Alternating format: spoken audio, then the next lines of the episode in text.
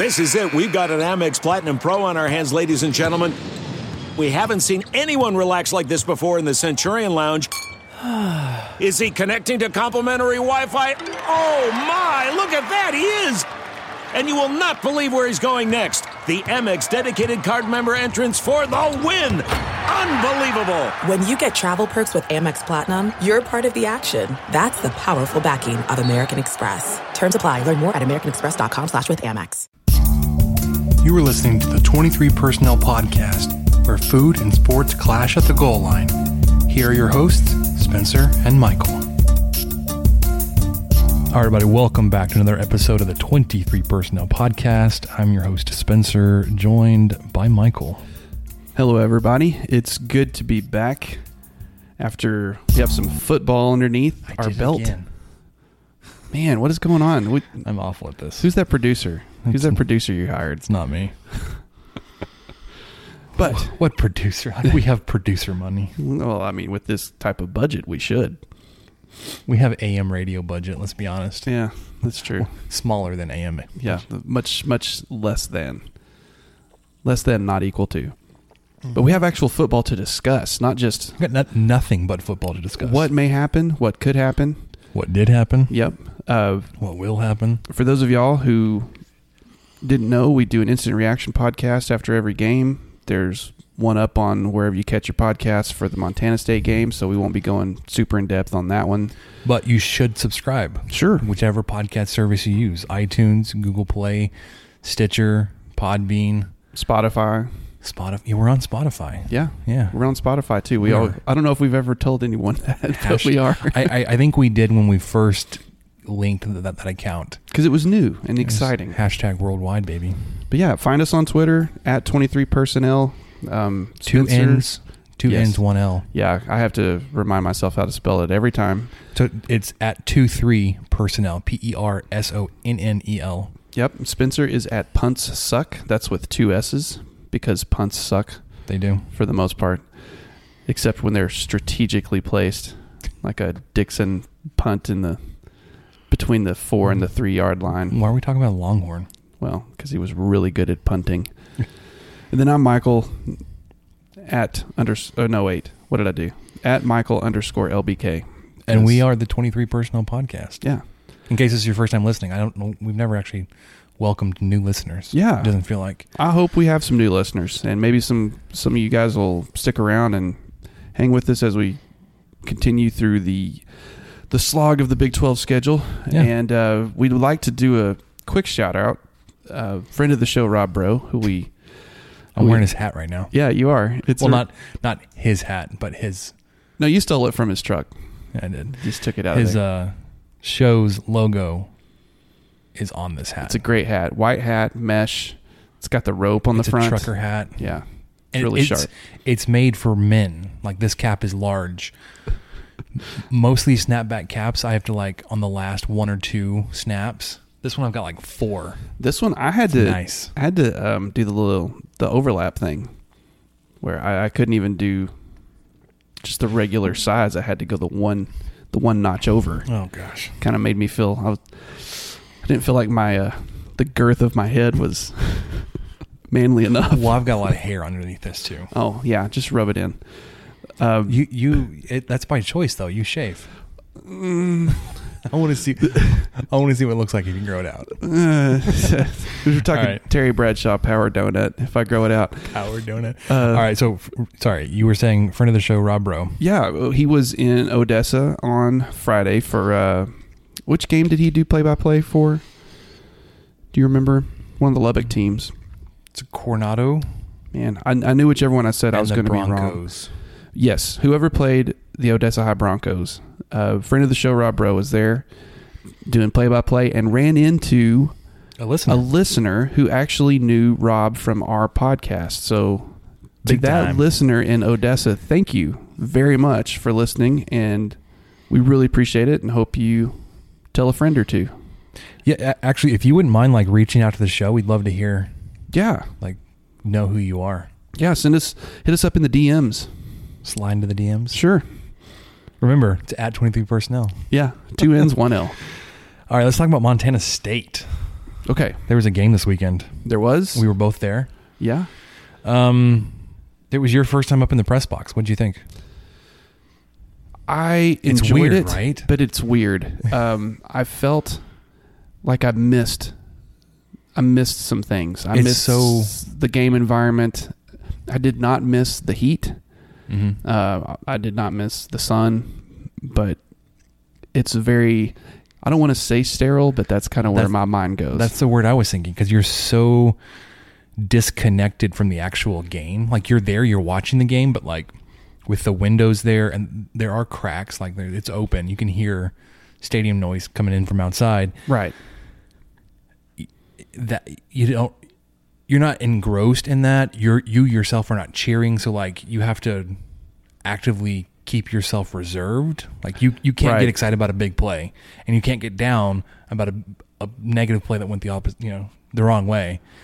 Um, so because you're trying to remain so separate yourself, like you separate yourself from the game, it just it's a, such a weird environment. It is. I I enjoyed it. I'm afraid that, of course, this may not feel this way as the games get a little bit more uh, more interesting and probably more people are there. But I felt like it could the, the newness of it could wear off pretty quickly on me. As much as I, uh, not to complain by any means, because I enjoyed the free food. It was great. uh, I, as I mentioned, I enjoyed the climate controlled environment. Uh, it was kind of neat to just sit around and listen, and you would hear all these voices that you've heard on the radio for years just talking, or you know, Don Williams is sitting a row in front of you, or there's there's always someone around that that you recognize or know, and sure, even in Lubbock, Texas, that's still kind of neat to run into people that are that are on TV or that are on the radio. So I've I enjoyed that, and I enjoyed the stats being fed to us as the game was going on. But I I did miss quite a bit of the the fun fan experience of the stands, and I wanted I want to go get one of those eight dollar beers, but you know, I probably shouldn't do that if I'm technically on the clock. You know, Well, had we shown up a little bit sooner, we could Oh. have been happy hour. gotten a five dollar beer. five dollar any beer for Yeah. five dollars. Which I don't know if they're doing that for every game. It was in the press release for the first game, but it was from the time that gates opened until thirty minutes before kickoff. Yep. was happy hour. They had five dollar beers. Well, basically all alcohol they served was five dollars, Yeah, I think even the wine was five dollars as well. and the premiums. Sure. Um, so okay, well, let, let's let's talk about like kickoff time and weather, because not that Texas Tech was in control of this at all, because it was put on TV and the TV. I, as soon as you relinquish control, like we want the game on TV, then the network decides when you kick off. Yes. So let's get this straight: Texas Tech did not have any choice in kicking off at three o'clock on a Saturday In August. in August. Um, I don't know if the the no reentry helped or hurt. Halftime crowd was light. It was. They, you know, there were reports that ambient temperature in the stands was maybe 120s. Getting the smile and confidence you've been dreaming about, all from the comfort of your home, isn't a total mystery with Byte clear aligners. Just don't be surprised if all your friends start asking, What's your secret? Begin by ordering your at home impression kit today for only $14.95. Byte clear aligners are doctor directed and delivered to your door. Treatment costs thousands less than braces, plus, they offer flexible financing, accept eligible insurance, and you can pay with your HSA FSA. Get 80% off your impression kit when you use code WONDERY at Byte.com. That's B-Y-T-E dot com. Start your confidence journey today with Byte. That's not just the sound of that first sip of Morning Joe. It's the sound of someone shopping for a car on Carvana from the comfort of home. That's a good blend. It's time to take it easy, like answering some easy questions to get pre qualified for a car in minutes. Talk about starting the morning right. Just like customizing your terms so your car fits your budget. Visit Carvana.com or download the app to experience car shopping the way it should be convenient, comfortable. Ah.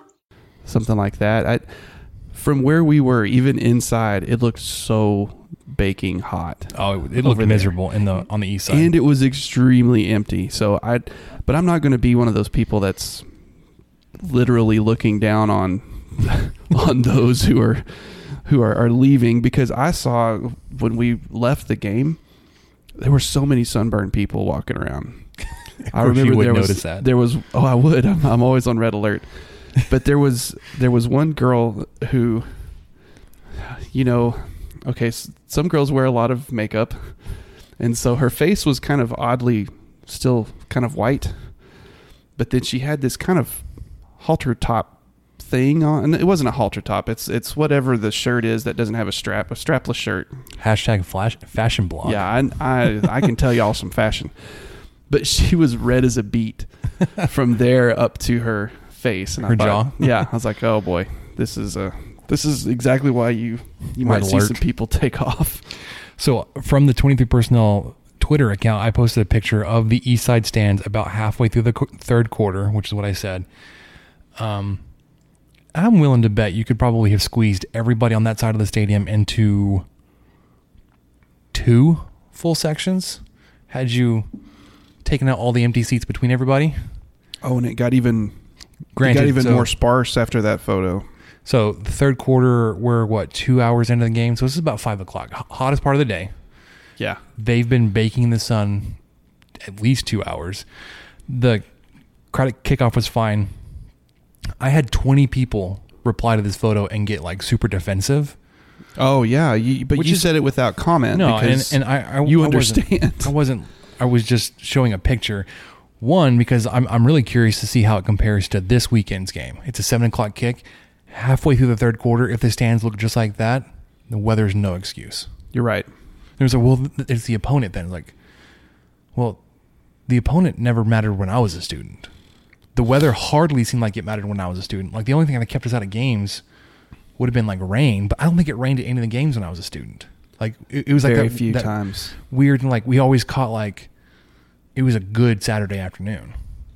So I don't know what it is that's causing light fans. It may be ten years of just really crappy home performances, and playing UTEP is not going to fix that. No, Um, because as we'll discuss probably very quickly, UTEP maybe worse than Montana State. they're not that strong. They're not that strong, which I'm ready to talk about them if you are. Let's do it. All right, let's roll right into the UTEP preview. We've got, as Spencer mentioned, UTEP's coming into town 7 p.m. here at the Jones. It'll be on Fox Sports somewhere. I wasn't able to find an exact channel, but I'm willing to bet it's one of the ones with a mathematical sign at the end and or a direction. it. It's probably Fox Sports Southwest Plus. That would I'm be my willing to guess. bet. I'm willing to bet. Um, kickoff at 7 p.m. as Michael said. Uh, UTEP not very good. Um, 2017, Ofer, 0 and 12. Yeah. Last season, 1 and 11, but their one win was against. You have a 2 and 11 Rice. You meant like 2 and 10, or, No, or they I- played 13 games? They played 13 games. I, I don't understand it. Did they play Hawaii? They played Old Dominion at the end of the year. No. Because I looked it up because I thought, well, surely I wrote that down wrong. But no, it they played 13 games. There was Okay. no playoff, obviously, because there is no. I mean, they weren't. they didn't make the NC two wins. Yeah, they didn't make the playoffs. Um, okay, so the Rice that 2011, sorry, 2018, UTEP went one and 11 with their one win against Rice. It was on the road, and then 2019 they barely eked out a win against Houston Baptist. I watched the highlights of this game. Houston Baptist like had a lead for a majority of the game. It, it, it wasn't like they had a big lead, but like they would take the lead and hold it for a while, and then UTEP would score and retake it, and then Houston Baptist would respond and hold it until like the very end. Um, so they start the season one and zero. Hat tip to Rob Bro for this stat. That win at home was UTEP's first win in a, over a thousand days. Oh wow! Because it had- to go back to 2016 for the last home win. Because they, they were 0 for 12 in 2017. They're 1 of 11 in 2018 with their one win being on the road. So they went two, at least two full seasons without a, a home win. Well, and the, and the stands were packed for. I, I would. They were they were packed for uh, you know a, a couple of big emotional reasons. Obviously the the shootings in El Paso recently. I think this was kind of a way for the community to come together on that. and then um, the young man who died recently of cancer, Duke Laufenberg. Am, am I oh, I mean, I said Duke, and I, Luke is obviously his name. Luke Laufenberg uh, just died recently, and with with those two kind of emotional things going on, the the stands were packed, and I'm willing to bet this thirty four thousand six hundred forty six that were reported for uh, UTEP's game, which is the largest for a home opener in five years, is probably very close to what Texas Tech had. Uh, Texas Tech may have been in the 40s. I heard on Casey Cowan's show today that it was announced in the 50s, like 52. But Is that the number that I called on the show? but somehow I missed that. Well, it was 52 and change. I forgot what he said, but while we were at the game, I completely missed what the I, I don't. I don't ever remember attendance hearing announcement was. I don't remember hearing one either. an official announcement. But yes, they, they've had some adversity for sure on the football field. Have not won a lot lately, and as you mentioned, uh, the game against Houston Baptist, it was it was back and forth, but it wasn't just back and forth a touchdown. It was they would Such go on weird- eleven point runs or a seventeen point run and and, and kind of trade that way, and it even came down to you know UTEP only won thirty four. I mean thirty six to thirty four but Houston Baptist was driving with six minutes left and had they the ball. Yeah, they had a ball. They had the ball in the red zone, and UTEP had a strip sack, recovered the fumble, and then ran the clock out.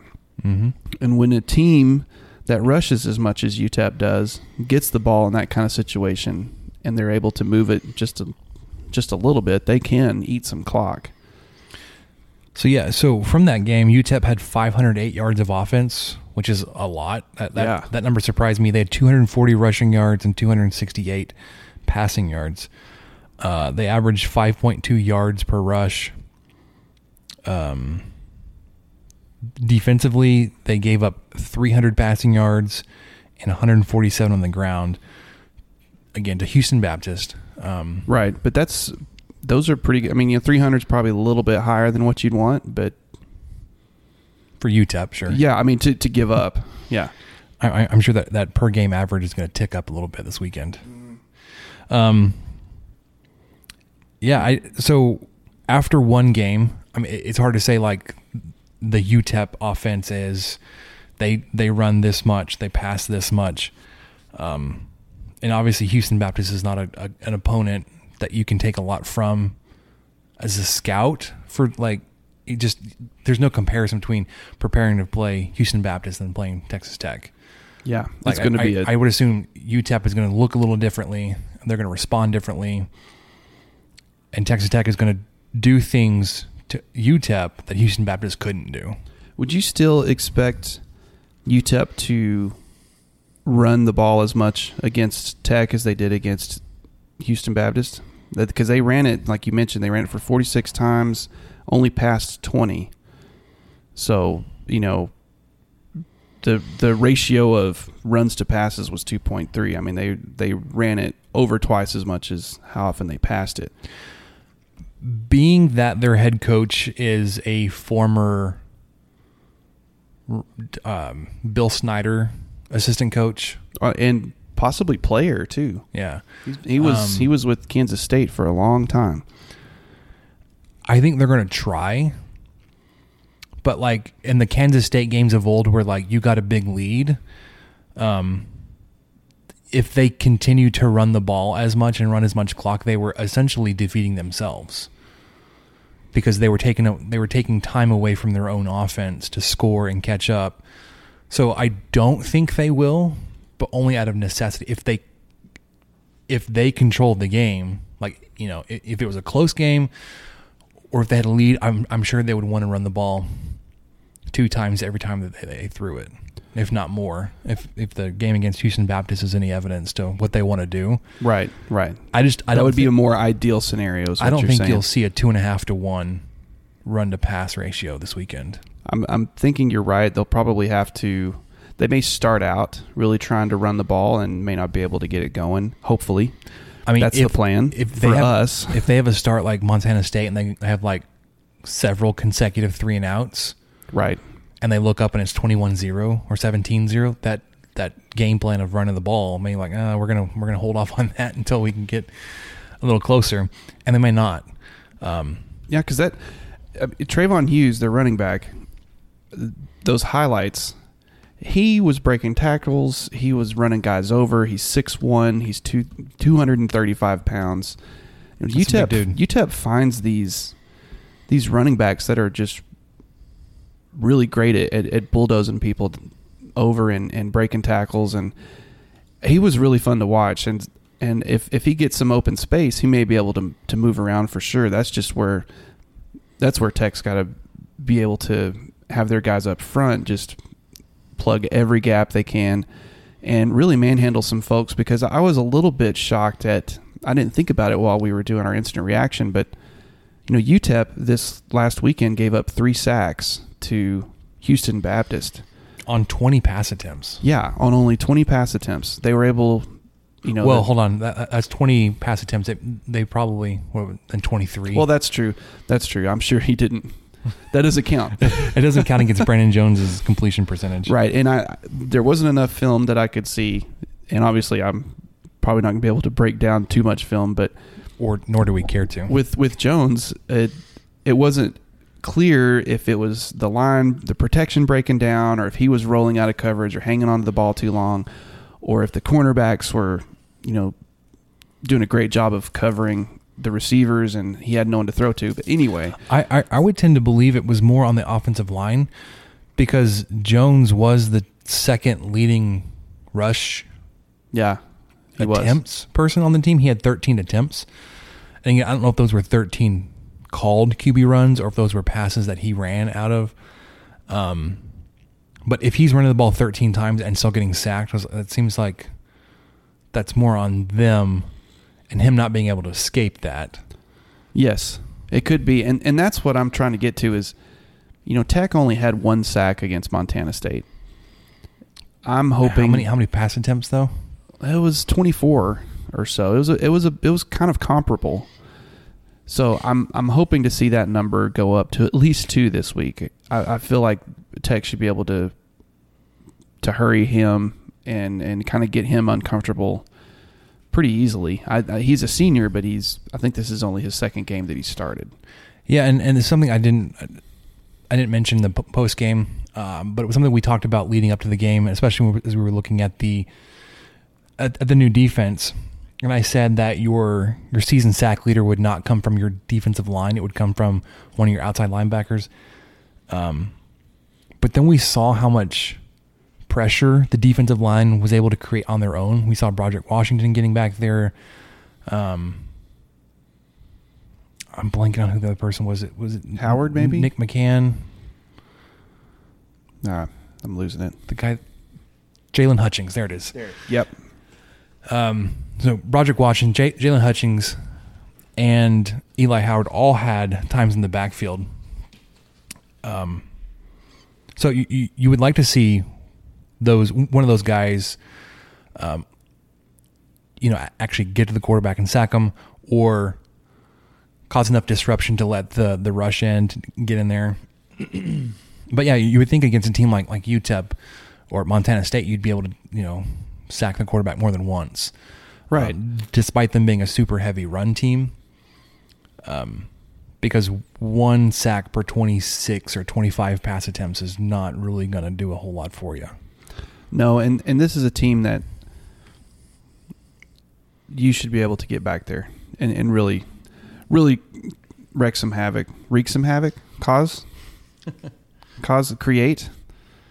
Those are words. Those are all words. You're but, right. But this is one of those things where we, we were talking about it before we recorded. I think it all kind of runs together. Where there, there were some fans that were a little bit disappointed or let down with the score of the game, but they shouldn't be with UTEP. I, I believe that UTEP's going to be an inferior team to Montana State. Uh, Montana State is actually a, a really a pretty solid FCS team if preseason rankings are to be believed. We'll see how it actually plays out. But UTEP is is a team that Tech should really have complete control of. Because as Wells mentioned in his presser today, he was kind of trying to dispel the rumor that he didn't want to start any. excuse me, that he only wanted to play as starters, or trying to come up with a good reason for it. And his reasoning was, well, we were down, or we were only up thirty-one to seven, and then if that became thirty-one to fourteen, all of a sudden you've got a three-game or a three-score game on your hands into the third quarter. So he was he was trying to just come up with his reasoning for leaving starters in, and he didn't get anybody in there till the end of the game, really. But I wouldn't expect that to be the case this week, and if it is, I would be a little bit more concerned than I was this past week. Uh, you know, I, I feel like Tech should be firmly in the driver's seat heading into the fourth with no questions asked. You know, maybe 42 to 7 or something like that going into the fourth just trying to just trying to come up with something here because I think that was what let people down was they're used to seeing you know the last quarter is almost always going to be the backup quarterback. Sometimes even the third string quarterback gets in on there. But that's not how Wells is operating right now and he was wanting to make dang sure he won his first game. And nothing crazy happened I'm sure but I know everyone's also worried about Bowman's health and doesn't want to take any extra risks. And folks were a little bit surprised to see Tyner hop out there instead of Duffey, myself included. Mm-hmm. I, I really maybe the maybe it was just because he thought Duffey had more game experience and wanted Tyner to get some. Actually, I I was a little bit surprised to see that, but I'm thinking this week there's a better chance that you're going to see a little bit deeper into the roster, and that'll be the the plan I think from the get go.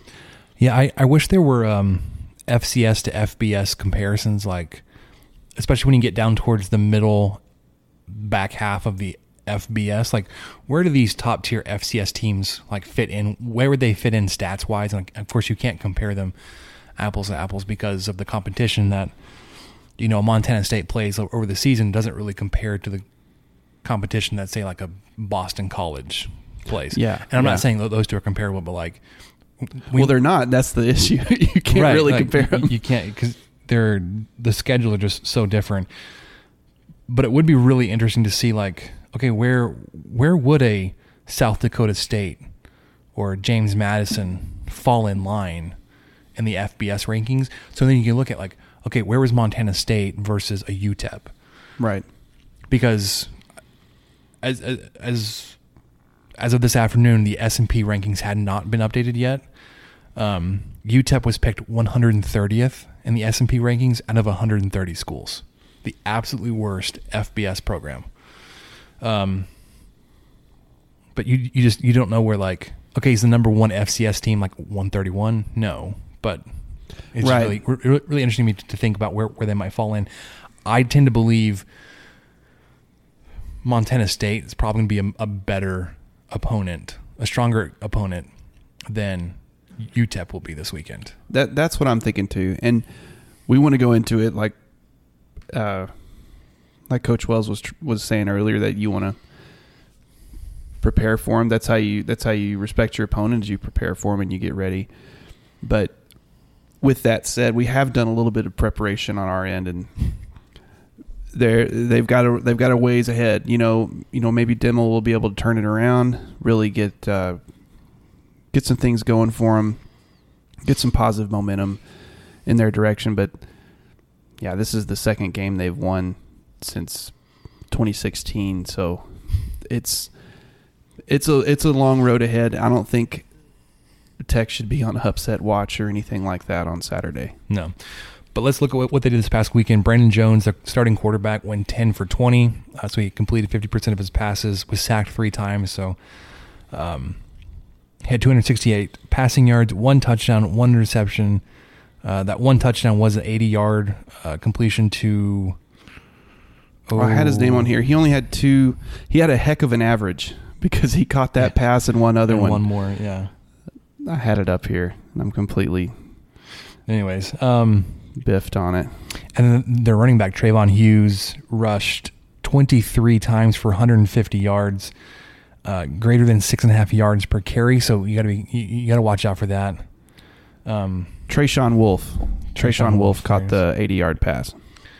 um, two touchdowns, had a long of 32 yards. So I, that that is still a fairly explosive run.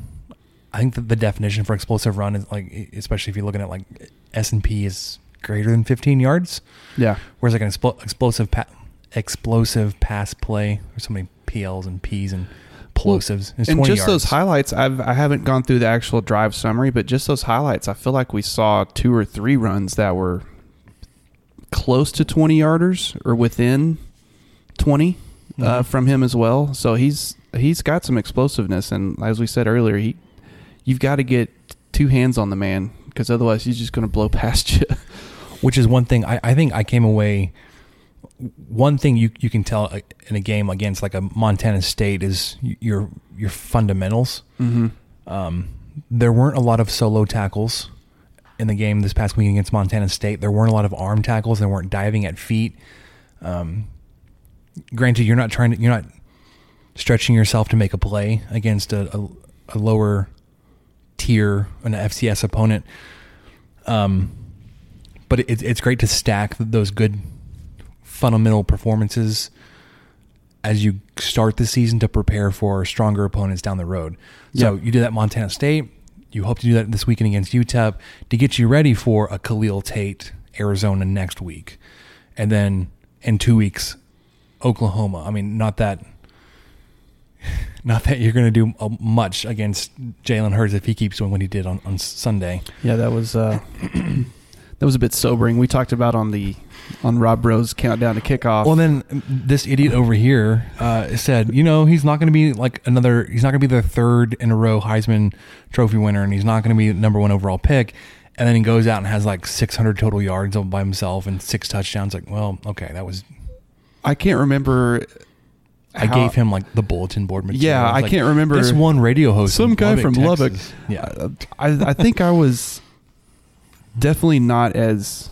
I don't remember what I said, but I don't think I went out on that far of a limb. I still thought he was still going to be good See, because he had a lot of think, success at Alabama, despite. I think you and Carson kind of like like you were similar in your your your opinions in that he would be able to to drive the bus that is the Oklahoma Sure. offense. But like, dude, like he was he was driving. there was some there was some crazy stat, and I can't remember what it was, but he did something that was only the second time it had ever been done, and the first time Johnny Manziel did it. Johnny Manziel. Yeah, it was some combination of oh, it was a combination of rushing yards and passing yards for a I think your first start or your first start against a Power Five opponent, or it was it was kind of a well, just like, in, in baseball, if you if you make the stat specific enough, you can get down to like yeah, it was, an in of one. and I agree with that. It was very specific, but it was equally impressive because there was a lot of big numbers in that stat. No, yeah, for sure. Like he had what 300 passing yards, 176 rushing yards. Yeah, it was that rushing yard was like, was that the team or Hurts? No, that was Hurts. He had 176 rushing yards and three touchdowns each, passing and rushing. Um, so no, you're not going to see that this weekend with Brandon Jones and Treyvon Hughes. Um, you're not going to see it next weekend, but the point that I was trying to make is like you want to stack some of these. You want to build on your fundamentals as you prepare to, to play a person like a team like Oklahoma and, and Jalen Hurts, and you've got an opportunity to do that against Brandon Jones and Treyvon Hughes this weekend. with with Jalen, I've I found it. Oh, and then Okay, one more some time. ad, some ad shifted my vision here. I'm trying to read it. Okay, it's the best statistical performance of Hurts' career. It's also just the second time in the last 15 seasons. Yeah, this is a lot of qualifications, but it is impressive. Wait for it. Hold for applause.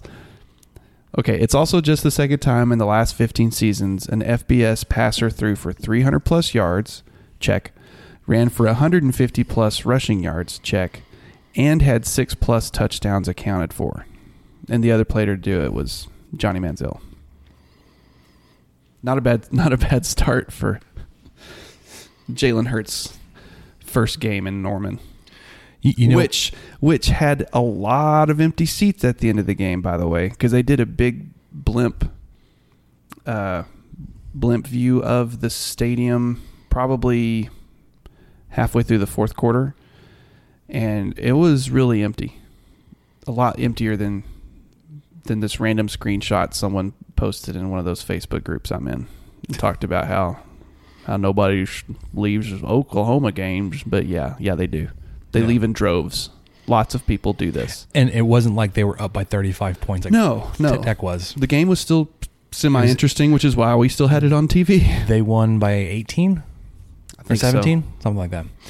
So I, I just remember this, and I'm sorry, like we're we're basically done with, with our, our, our football preview. But before we move on to questions and all that kind of stuff, I we have to play our, our football intro music, Oh man, I forgot. our, We- our football outro music. Really, is what all it right. is now. We, hope you enjoyed football.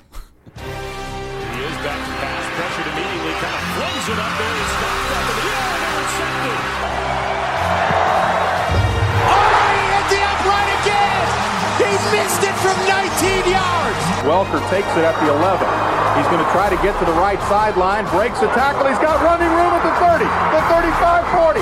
He's the midfield, the 45 40. He may go! 25, 10, touchdown, Red Raiders! Davis Webb, the freshman, screen underneath Derek Ward, breaks the tackle, still running up the sideline, turns on the juice, touchdown! So Harrell in the shotgun from the 28. The throw goes to the right side for Crabtree. It's caught. He breaks. Oh, oh, he's the worst. Touchdown, Red Raiders. Unbelievable. Touchdown, Red Raiders. Touchdown, Red Raiders. Michael Crabtree has done it. Let the scoring begin. And Windows had to interrupt that. That producer of yours, I know. what is going on over there? slacking. So, okay, m- my favorite audio clip from that whole thing is it's like a really low key. It starts real low key. It, it's Gus Johnson talking about Davis Webb dropping back and throwing a screen to Eric Ward, Okay. and then he breaks like, like a billion tackles and scores. Um, that was a home game. So like that that crowd noise is is Texas Tech. Let me see if I can. Is it one of the first ones you said?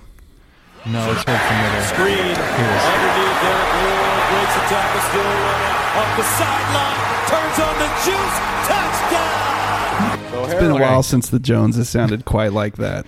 Yeah, so like that was a home game, and I think it was a, I think it was a game against Oklahoma State when Davis was starting.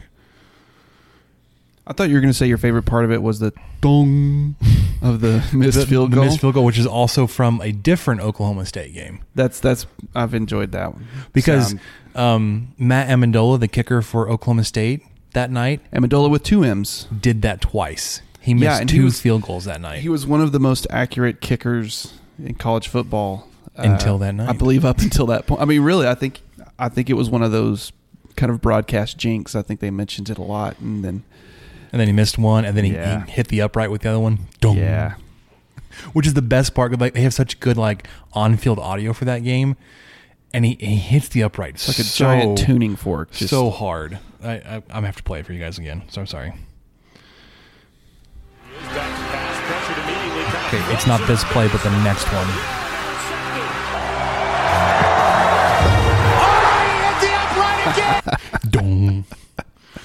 Fantastic.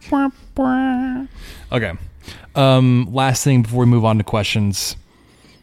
If you don't already get enough of us, please, please tune in to the countdown to countdown to kickoff pregame show. Um, it's on Talk thirteen forty. You can find us on air at AM thirteen forty or thirteen forty AM. I don't know how AM station reads there. KKAM yeah, thirteen forty. KKM thirteen forty. Um, you can find it streaming online on the website or through the Talk 1340 app on your phone or smart speaker. I'm reading this promo that you wrote. Way to go. Yeah, thanks. Um, hosted by uh, Rob Bro. Of course, you can follow him at, at Rob Bro Show. Um, and then Carson Robinson at K Rob. So K A R R O B underscore radio. Um, you can follow the station at Talk thirteen forty, and of course our our Twitter Twitter handles, which we will continue to give out because we like all the follows at twenty three personnel, at punts suck, at Michael underscore LBK. and the show starts at three hours prior to kickoff. So this for most games, yes. Yeah, for most games, 11 a, 11 a.m. games that could shift to two hours, but we'll just have to see. The So the show will start at four o'clock sharp. Yeah, four o five ish probably on Saturday, three hours before the seven o'clock kick against the UTEP Miners. and it will go for two hours. Yep. So it gets you right up through the dinner hour for those tailgating. Put us on your speakers. Sure. Love to get more reports. We had um, a report from Briggsy saying that he was streaming the show from the Frazier this Yes. past Saturday. Mad respect. Fantastic, especially since uh, the FM station was broadcasting from the Frazier. They were. It, would have been kind of funny if they were like holding up a speaker, like a loudspeaker in front of their stage or something. No, that's not what happened. Hear us, but us talking about West Virginia for ten minutes and dude, because they almost Dana. Holgorsen's. Uh, I, I I almost want to like review the week that was in the Big Twelve because it was pretty ho hum, especially when you think about Iowa State needing three overtimes to beat a crappy Northern Iowa team. oh, how dare you! That, Party like a Brock star. Whoa. Don't want that kind of party. Whoa. Apparently, um, James Madison, granted the number two FCS team, took you know West Virginia late to to put that one away. TCU played the vaunted Arkansas Pine Bluff, barely beat them. I, I say barely. It wasn't. It was not very convincing. Baylor convincingly beat SFA, but like they're not even listed in the others receiving votes for the FCS, where they mm-hmm. have like 25 other schools receiving votes. I don't know if you've seen that list. It's Oh, no. it's extensive. They have like the, the top 25, and the others receiving votes is as long or longer than the top 25. FCA was not a part of that. Um, Kansas. I think most most impressively squeaked by. I believe. they did. They squeaked by Indiana State. I think the most impressive uh, result um, from FBS FCS matchups had to have been Kansas State taking it to Nicholls State, um, because Nicholls State was also a pretty good FCS program, and um, I wasn't sure what Kansas State team we would see this year, but Klieman coming from the FCS upper echelon, he probably knew how to handle an FCS team. But K State worries me. They they still they're, they they're kind of do now. They're going to have their stuff together by game 11 of the season when Tech plays them. And then, um, of course, you had the Oregon State, Oklahoma State. Which here's somebody really snarky on Twitter is like, if you, if somebody in a like a journalism or media position made the joke that OSU was going to win that game, you should lose your credentials or something like that. Um, Oklahoma State beat them 52-36. That sounds something right. like that Yep. on the road in Corvallis. Uh, granted, Oregon State is rebuilding. they're they're they're trying to come back.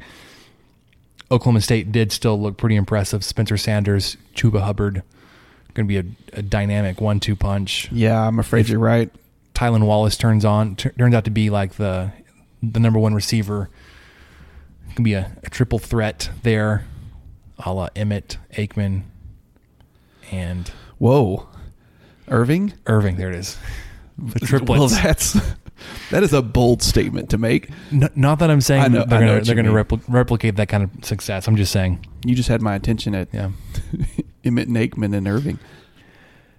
Texas beat uh, Louisiana Tech, and then Oklahoma, like we just said, uh, took care of Houston. So, with that, because I don't really want to do any uh, Big 12 review or preview, if you care about those things, there are podcasts for that. Sure, Not this one. And the ESPN app.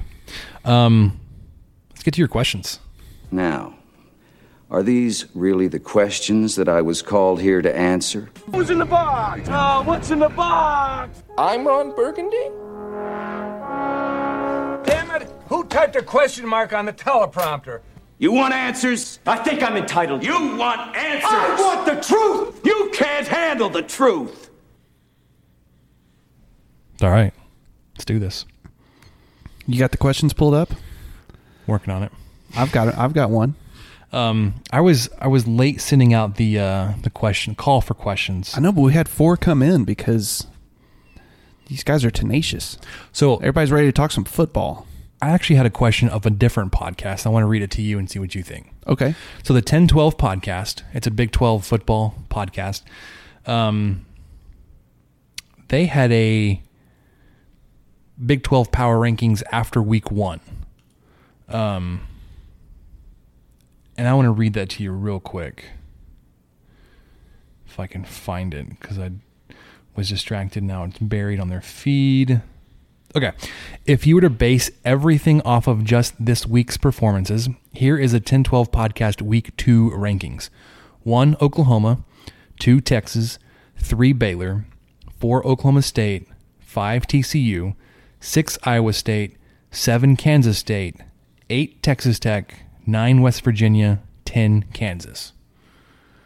So the first thing that caught my attention is like, why is Baylor number three? That was me too. I, I thought that should go to, uh, and I had a good name. Oh, I thought that should go to Oklahoma State. Mm-hmm. That's what I was thinking. Just if you're just solely basing it off this week's game, it just it should go to Oklahoma State. That So- doesn't mean they're the third best team in the Big Twelve, but My question then was like, well, if that's not what they asked. if we're based off everything off of just this week's performance, quoting them, if you compare the the competition between who Baylor played and who Texas Tech played, Texas Tech played a, a stronger opponent. Yeah, I could see that. They held them to fewer points. Um, why is there such a big disparity? Why is Texas Tech eight, not three? If everything I think is it's off just of, because it's an FCS school. I think that's all they. but they, they were both FCS schools. but they're. I don't have good logic for why no, they picked me that. neither. And and they liked my question but didn't respond to it. okay, So, if I were to base everything off of just this past week's performance, here are the 23 personnel podcast week two rankings. okay, uh, let's do it. One, Oklahoma. You Yes. agree? Two. Texas. Three, Oklahoma State. Four, Kansas State. Yeah. Um, Homer, five, Texas Tech. Six, Baylor. Seven, TCU. Eight, Iowa State. Nine, West Virginia. Ten, Kansas. Those last three are kind of. I would almost put Iowa State further down. I would almost put them at nine, In place of West Virginia. even though they lost. I mean, they won. Even though they won, well, they all won. I know, but Big Twelve was the only only conference to go ten and zero this weekend, which everybody's making a big deal. I was like, well, have you seen the Big Twelve schedule? yeah, yeah, there wasn't a lot It of. was pretty weak, except for Oklahoma. And sorry, yeah, Oklahoma, Oklahoma State. Only two teams that played a Power Five uh, opponent. That one, sorry, no, only Oklahoma State played Power Five. Um, Oklahoma played a Group of Five. Texas played a Group of Five. The other seven teams played FCS. I, I just was really surprised at Iowa State not being able to do anything against Me too. Northern Iowa. Northern Iowa. That's why I would kind of place them. So because Kansas is Kansas, you know, you kind of know Yeah. that that's that that's coming. We thought West Virginia was going to be bad this coming into the season, Mhm. and then we thought Iowa State, or I did at least. I think you have him. You had him going to the Big Twelve championship game against Oklahoma, and I thought they'd be third or so th- to finish and to I'm come gonna- out and need I'm gonna be double over, triple over, triple, Triple. overtime to beat Yeah. these guys. I thought, ooh, if it's just by that game alone, I think I would have put them. I, I might have put them tenth. Really? Yeah, because that was that's that's bad. Yeah. They were at home too, right? Hmm So WTF, man? WTF, Iowa State. I, I had the three teams that did not play FC, FCS opponents first, um, and I I couldn't give Oklahoma State enough of a bump for playing a Power Five versus Oklahoma just because of how impressive Oklahoma was. So I, I, I would still go Oklahoma, Texas, Oklahoma State, and that's the cutoff for non FCS opponents for Week One. Like th- there's no disputing between three and four. Like there, there's no there's no reason why a team sh- should be higher than four if you played an FCS opponent this week. And in my mind, I can see I can see the logic there. I think. so then I put Kansas State because I think they had a really impressive win against a higher ranked FCS opponent than you did as Texas Tech. Four, Texas Tech at five. Um, Baylor at six because of how well they did against Stephen F. Austin. Although Stephen F. Austin's pretty bad. Past Baylor though, you get TCU who was okay against Arkansas Pine Bluff. Mm-hmm. So that's seven. And then you get Iowa State, West Virginia, Kansas. Eight, nine, ten. in whatever order you want to put them. Sorry, so th- that was my my um tangent here before we jump into our actual questions. okay, this may be my favorite question. Alan Corbin, um, he's he's a former Lubbock media person. I believe he was on on the radio with um oh gosh, what is his name? His dad works at at Town Square, and I I do believe he was on the radio before before he moved to Utah. Yeah, and he worked with um oh my gosh, what was his name? He he works for McGavock now. Oh, uh, uh, Fitz. Man, Mm, I don't think it was no, Fitz. Scott Scott Fitz Fitzgerald. Fitzgerald. Yeah, Yeah. because he's on. I follow. We follow each other on Twitter. Yeah. If UTEP were a UTEP were a food item from 7-Eleven, what would they be? I have I have a good answer to you. Not yet. You, you go first. Okay, I'll go first because my answer is nachos. All right, you think about it. You want something covered in some sort of orange. and I see where this is going. and it's it's late at night. No other place is open that makes those really good nachos that you like. The the, the ones that are you know they're individually handcrafted nachos with an individual jalapeno and a little daub of beans, maybe some some beef, some cheddar cheese, set under a heat lamp or in the oven on this big plate that they have to warn you is super hot. So that's not available. But the next best thing is the 7-Eleven nachos where you get your your cold chips and then you hit the button For the warm cheese. for the dispenser to get the you get the cheese to come out and then you find the little package of jalapenos and you put that on there. So uh, that that's kind of what I think it is. It's it's not quite it has UT in it, but it's not the same type of UT. All right. I had to actually look up food items, hot foods at 7-Eleven sells, and there's not like a lot of great options. No, I'm gonna go with confirm this from my days the in mini, college. mini beef tacos, which look like they're they're corn tortillas that were folded over. It, it looks like a like a almost like an empanada, but they're they're real small, and I, but there's nothing but beef in it. So they're they're small. Yeah, They're disappointing. And they're a really poor facsimile for. Shoot, how do I say this? yeah. How are you going to get out of this one? For Mexican food. Okay, okay. With UTEP being a border town, in a border town. Well, they probably have great Mexican food though. They I don't know where you're do, going with this, but they're not. They're not Mexican. it's it's not the it's not. Yeah, we could kind of almost go back to well, it's it's an impression of It's an impression of this is like of this other school in Austin that happens to happens to do certain things really well, and this this one not the same things well. Other things well. I forget what. uh Don't they have? I think they have a medical school there. They have they have a school in UTEP that they don't have. I think Texas Tech has a, like one of their their outreach maybe medical so. school branches or pharmacy school branches there. Some somebody that UTEP has a a branch of anyway. Yeah, that's not a knock on UTEP or No. El Paso too much. Hopefully, guys, that's that was just kind of a fun question. Tyler Timmons, I've seen the line as high as 35, so that would be Tech minus 35. Think Tech can cover that? Yes, Yeah, I, I think I was so. going to say yes too. I think you, so. You hit 35 versus Montana State. Again, I still until UTEP does something noteworthy, I still think they're worse than Montana State. This would be game two for you. Yes, that they got a win at home, but I think it was more of an emotional win, having that was their first home game. Um, and they were dealing with the shootings over the summer and the loss Sure. of a teammate. Um, I don't think they have that same kind of emotional fire for game two on the road against a power five opponent. right, and it's And it's they, at night. they, they so squeaked by a poor FCS or NAI. I don't even know what division Houston Baptist is in, I wouldn't know either. but it's not going to be close. So I, I say yes, Tech will cover. Um, before, should we do pr- predictions? Have we done a prediction yet?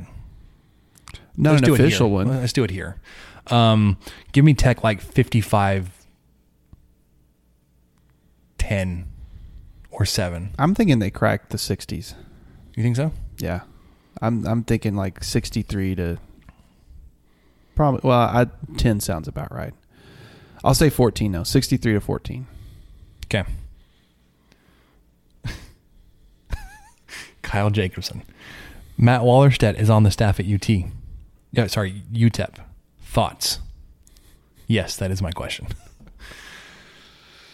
One, I, I think it's interesting because it goes back to, I guess, a conversation we were having in the Slack chat about Wells getting on to reporters and media members in the postgame about actually asking questions. Because there was one guy that was giving his opinion and didn't ask a question, and Wells is like, "Sorry, was there a question in there?" Yeah, he just kind of stopped talking. That was basically what he did. Just rambled for a little bit and stopped talking. Well, here's the thing: like, if you're going to do that, like, you got to end with, "Can you talk about?" and then relate Yeah, that something, which is still a terrible question. The talk about question is always back about what you just said. There were so many talk about questions in that press conference. I Yeah, was th- just there's not there wasn't a whole lot of questions. made me cringe. yeah, because really, what what? Well, the offense. I I don't know. Th- There's just only so much you can learn after a game like that. So there wasn't a whole lot of questions to ask. So Matt Wallerstedt being on staff at UTEP, boo. Yeah, sure, boo. He kind of crashed our defense. He can't do anything in terms of like scouting us because we no longer use his defense. We no yeah, or his signals or anything remotely close to that. or the offensive signals he was used to while he was here at Texas Tech under Cliff Kingsbury. Um, it was just gonna be fun to put up fifty-five or sixty points on him and be like, "Hey, man, Yeah, and I forgot what his official role was. It was something. it's probably some kind of analyst or something like defensive analyst." Watch. yes, it- or, or Let's a look this up. lineman coach, or it's it's not like he's the DC. No, of course by not. any means, but Let's see. He does do Defensive line. He's a defensive line coach for yeah, UTEP. defensive line coach. So I It's his second season too. He's been there. He was there for the 111. yeah, or oh no, you mean yeah, that's right. One eleven was last year. So he will be taking over the defensive line this season. Last season he was defensive quality control. That's it. I knew I saw something a while back about that. Yeah, we can. Um, oh, and and in his in his bio, UTEP quotes the most useless defensive stat ever to prop him up. I'm ready. The mi- last season, the Miners ranked 68th nationally in total defense. Okay. Whoopee, nobody cares about total defense. that means nothing. Like you can't you can't compare that to anybody. It, it's dumb. All right, we- we have to move on. We're I think officially 11 minutes behind. We'll be good. I, I don't have anything for going yards. That that helps. I don't really have anything I learned, so we just got these two questions, and we can call it a day. Fantastic. Red River Reset Man 84. Most surprising surprising stat from the last game. Mine was only four penalties, closely followed by 255 yards rushing. Also, how about that defense? Very impressed by it. Um, gosh, I would have gone with either one of those two. I've got two stats that were impressive. Uh, Texas Tech only allowed eight first downs, which was really impressive, and one of them was on a fourth down fake punt trick play. Mm-hmm. So the defense only allowed seven first downs, if you think about it. And then the Two of them came on one drive. Yeah. Well, actually, three of those first downs came on the drive. It was the um, fake punt and then a long touch, long pass on the sidelines. Stand corrected. Two first downs because the next big play was was was a touchdown. I think that was my surprising stat. And then one that we touched on earlier today was that Tech only had one sack. I, I was really hoping that they'd get to the quarterback a little bit more. Your thoughts? Thoughts on the I, I may not have gone with the 255 rushing yards. Like looking back, it's almost like, did we actually do that? Like it didn't. Having watched that game twice now, I still don't remember feeling like we ran all over them. We it was like a very quiet 250 rushing yards. It's really strange. Um, cause I not only did I watch the game live, I went back and watched the um or 245 whatever it is minus the sack. I don't even know. Oh no, yeah, you're good. Um, I watched the condensed version of the game that the Big 12 conference put out on Sunday. It's all 95. Sorry, it was 95. uh, Every offensive play of the game. So It was 95, yeah. Um, every snap from b- both teams was on there, and it was like a 35 minute video. the entire game. You could watch the entire game in 35 minutes. And what's interesting is that it didn't actually feel all that sped up on the Texas Tech offensive side because you Right. saw it almost that fast in the game. Yeah. Um, I, I would have to go back. You've already said it though. I'd go back to the four penalties. One of them being almost intentional. That you committed three penalties. One was a kick out of bounds, one was a false start, and one was a blindside block, which was your big, your first big opportunity to do that after the rule was changed. And on replays, like uh, that was as as borderline as you could probably call Could it have gone because either he way. still hit him and like he was in front of him when he hit him. And the, yeah, the guy's head was turned towards the defender. So I would go with I, I, I hate to like you, you committed four penalties, but I'm actually gonna only give you credit for three. Like you committed three penalties. Yeah. Um so yeah. And then how about the defense? We, when you start the game with like seven of the first eight possessions is a three and out. And not only like just a punt, but a three and out. Like that's that's stupid good. Very impressive. Still skipping. I love his his new his new uh, account name. Three point six conference wins. Hi, I guess what I'm wondering most about the UTEP matchup is: Do you think Jeffrey Epstein really killed himself? Uh, well, you know, I'm not gonna uh, touch that one. We've uh, we've reached out to the professionals for comment, and in lieu of circumstances, we we've decided not to comment, so that uh, we don't possibly end up in the same End up having committed suicide. yeah, without- yeah. It- you know, just just throwing it out there. But uh, either way, either way, it's um, we- we're still awaiting confirmation from the powers that be. And almost because I just want to play this, like let- let's talk about what we learned. What did we learn, Palmer? I don't know, sir. I don't know either. All right. So what did we learn? We learned one. I don't know.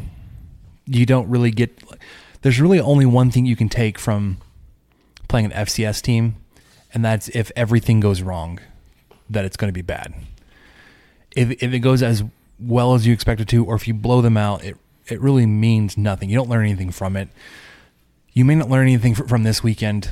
Um, we may have more fans disappointed by the final score than we did this past weekend. We didn't score enough. We didn't beat them by enough.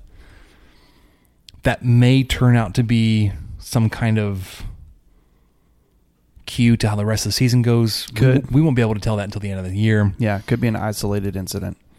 Right now, you're one and zero. You're undefeated. You have a matchup of undefeated this weekend. You do. at seven o'clock. It'll be already dusk by that time. Yeah, it's, a night game off. against two undefeated teams. Come out to the Jones. The east side should be completely in the shade by then. Uh, no. At seven? Oh yeah. You think so? Not Yeah. complete. I don't know about completely. There might be some guys up in the in the rafters that are. In the club level, maybe. uh, they'll be yeah, club level. They'll be fine. Okay. So, Michael, I think it's time we just wrap it up. Okay, I'm Sorry, ready. I, I need to get to cover the intro to this song. Oh, you gotta get you gotta get some hype in. I did. Um, thanks for listening to another episode of the 23 Personnel Podcast. Again, don't forget if you haven't already subscribed, to find us on all of your i all of your podcast catchers: iTunes, Google Play Music, Spotify, Stitcher, Podbean. Subscribe, rate. That helps us show up in the search results. Follow us on Twitter at 23 Personnel, at Punt Suck, at Michael underscore LBK finally there's so many like promos to do self promos selfless promotion here um don't forget to catch us on the countdown to kickoff pregame show talk 1340 we will go on air at 4 4 p.m this week. Run for two hours. Catch rob bro carson robinson myself and michael on there. Until then thanks for listening to the 23 personnel podcast